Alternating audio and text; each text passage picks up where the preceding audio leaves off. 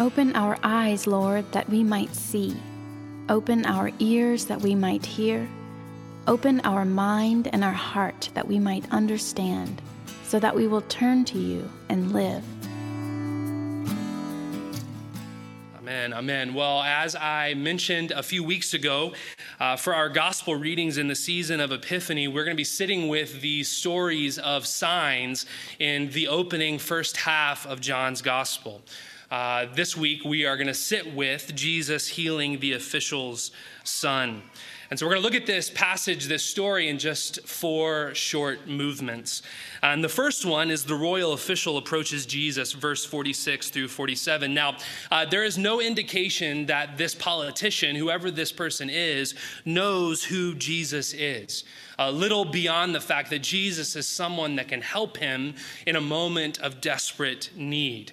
And that's the first thing that I want to invite us to notice is that this royal official, though we don't know much about him, uh, the one thing we do know about him is that he was willing to acknowledge his need. And we've talked about this in weeks previous, but it bears repeating. Our souls, uh, the very nature of our soul is to need. Uh, there's so much in our culture, in our stories, that tells us it is not okay to need uh, that we should do anything to avoid looking needy, to appear as desperate. And if you are needy, then certainly you can pull yourselves up by your own bootstraps in order to pull yourself out of your need.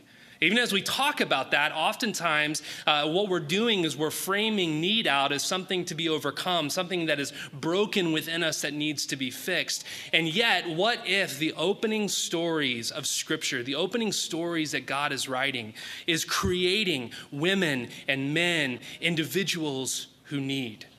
In fact, people who are much smarter than I have boiled down the needs of every human to a few basic things. Uh, a few weeks ago, I finished Kurt Thompson's book, The Soul of Desire, which is just phenomenal. But one of the things that he points out in this book is that every single one of us need four things. We need to be seen, we need to be soothed, we need to be safe, and we need to be secure. We need to be seen, we need to be soothed. Our souls need to be safe, our souls need to be secure. And he goes from beginning with an infant needs to be seen and soothed and safe and secure, but all the way to the adult because oftentimes we give our desires a bad rap. That to desire something, we talk about disordered desires or we talk about desires that are bent, and that is certainly true. But even at the root of our bent desires is a desire to be seen, which is a good thing, a desire to be soothed, to safe, and secure. But one of the other things, and, and, I love how the Holy Spirit does this in moments like this, this theme has already come up both in our announcements and even Brendan's words before our song. These are not things we acquire. You cannot simply acquire being seen. We cannot acquire being soothed, being safe, being secure. It's the reason why some of our numbing tactics don't actually work. But rather, these are something we receive, and we receive in relationship. You can only be seen in relationship, soothed in relationship, safe in relationship, secure in relationship. And God's design, His creation of us, is to find these things, yes, in one another, but ultimately created. Our souls were designed to receive these things from God. The royal official was willing to acknowledge his need and one of the things that I'm struck by in this story is that the royal official is needy and vulnerable. And he's coming to God. That is who Jesus is. He's coming to God, but it is not God as maybe we picture him in Isaiah chapter 6, seated on a throne, angels and fire. He comes to God, and the God he comes to, the God who is in flesh, the human God, is a God who is also needy and vulnerable. Jesus would have starved if he had not eaten. He would have grown sick had he not slept. As we see in the later parts of the gospel, Jesus has a body that can be bruised and beaten and ultimately murdered. And so here is a royal official in a moment of need and vulnerability coming to a God who is not outside of his need and not outside of his vulnerability. In fact, in verses 5 through, uh, in chapter 5, verse 18 of John's gospel, Jesus will claim God as Father. It's one of the reasons why uh, the Jewish officials, officials will begin to change, to turn on him, because in that moment he's claiming equality with God. And what is so stunning about his claim? What angers them to the core, aside from it being a central blasphemy within their religion to claim equality with God, is that if God were to come, he certainly wouldn't come in a vulnerable, weak human form. And yet, this is how God comes as one who can heal and redeem, but as one who comes needy and vulnerable. In fact, we, uh, whether we recognize it or not, it's something that we embody every single week in our worship and in our liturgy. Every single week, we come to this table. Well, almost. Last week we were on Zoom, and so there was no table and there was no Eucharist and communion. But every single week that we're gathered in person, we come to this God's table. And I don't know about you, there is absolutely nothing impressive about this wafer, and certainly nothing impressive about the Robitussin they claim is juice. This wafer dissolves in your mouth.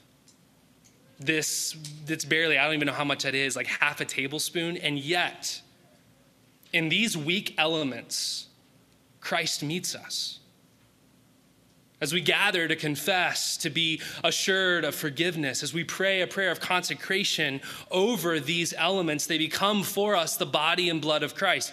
We aren't kidding when we stand up here and go, Beloved, this is the body of Christ. This is the blood of Christ, the bread of heaven, the cup of salvation. We eat and drink, and our bodies and souls are sustained. God comes to us And so the royal official approaches. But the second thing I want us to notice this morning is Jesus' response in verse 48, and it bears reading again. Then Jesus said to him, Unless you see signs and wonders, you will not believe. Now, uh, there's a hint of frustration here with Jesus. And if you're reading that into Jesus' words, I actually think you're right. I think there's a hint of frustration here. In fact, you're going to this is one of the central themes in John's gospel is a little bit of frustration that Jesus has with people coming to him for miracles only, for just what Jesus can do. And I think we one of the questions we have to ask ourselves is what was Jesus trying to do? And what I love about Jesus is Jesus doesn't leave us guessing. There are times he does, and there's times he doesn't. What is Jesus trying to do? He says in the opening of Luke's gospel in chapter 4, when he unrolls the scroll of the prophet Isaiah in the, in the synagogue, he says, The Spirit of the Lord is upon me because he has anointed me to bring good news to the poor. He has sent me to proclaim release to the captives and recovery of sight to the blind, and to let the oppressed go free, to proclaim the year of the Lord's favor. And he rolls up the scroll, hands it back, sits down, and goes, Today is the day. In fact, Jesus remains consistent with this that his life, words, actions are all about proclaiming the striking availability of God's kingdom.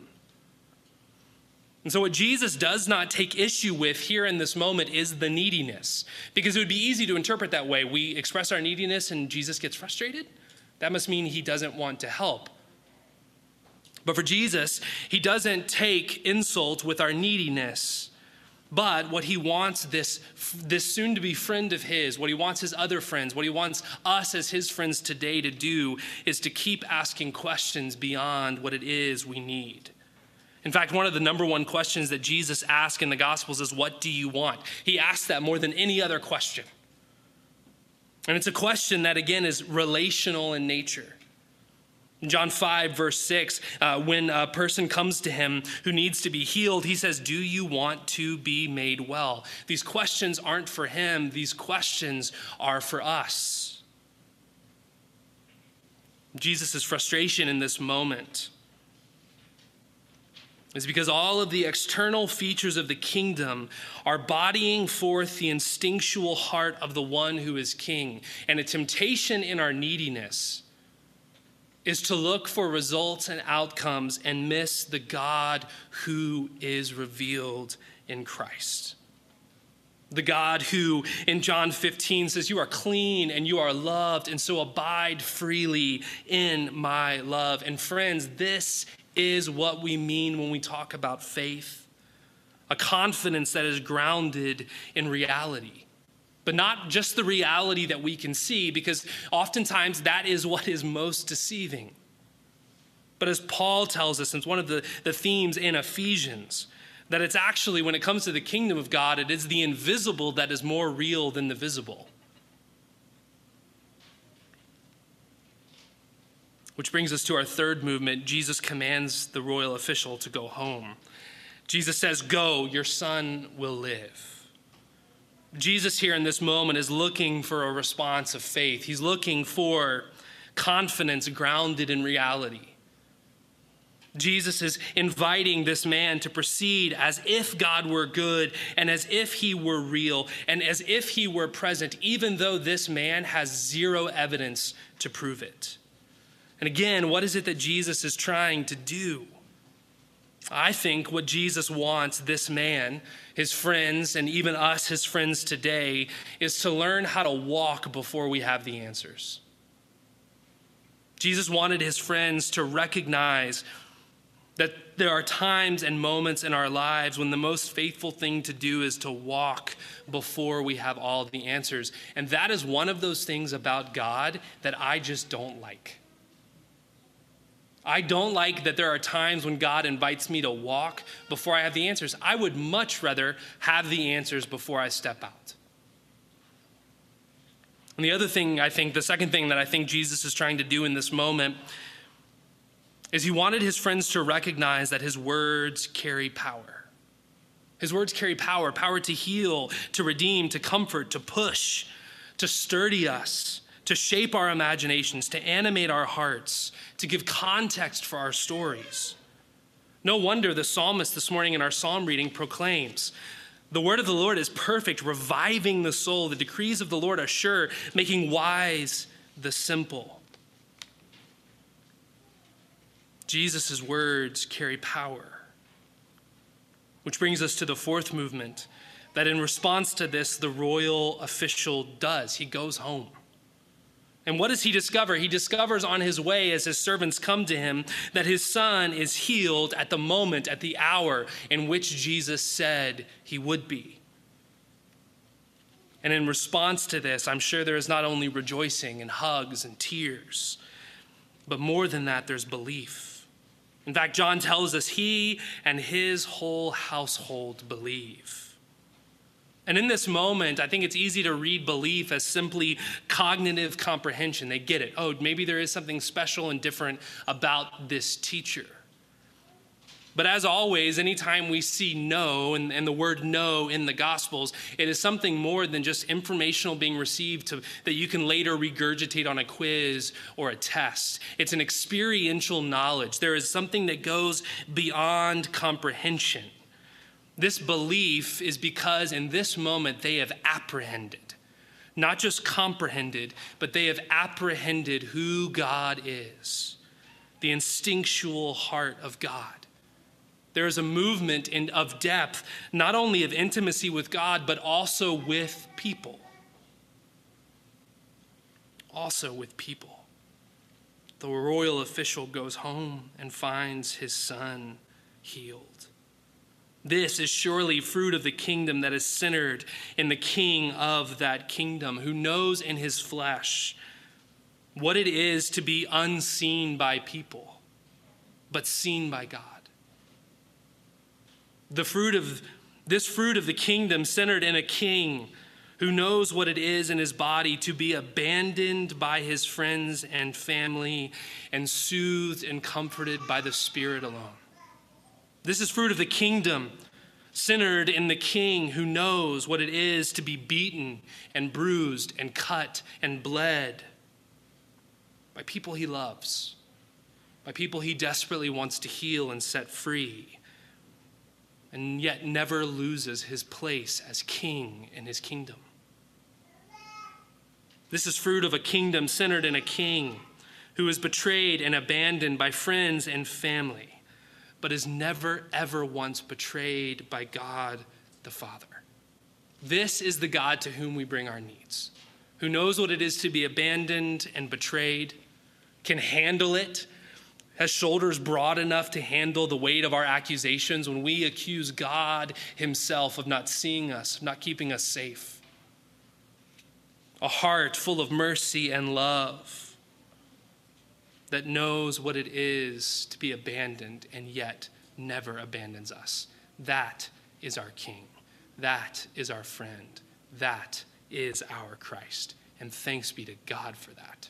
Friends, Christ has died Christ is risen, and Christ will come again. Amen.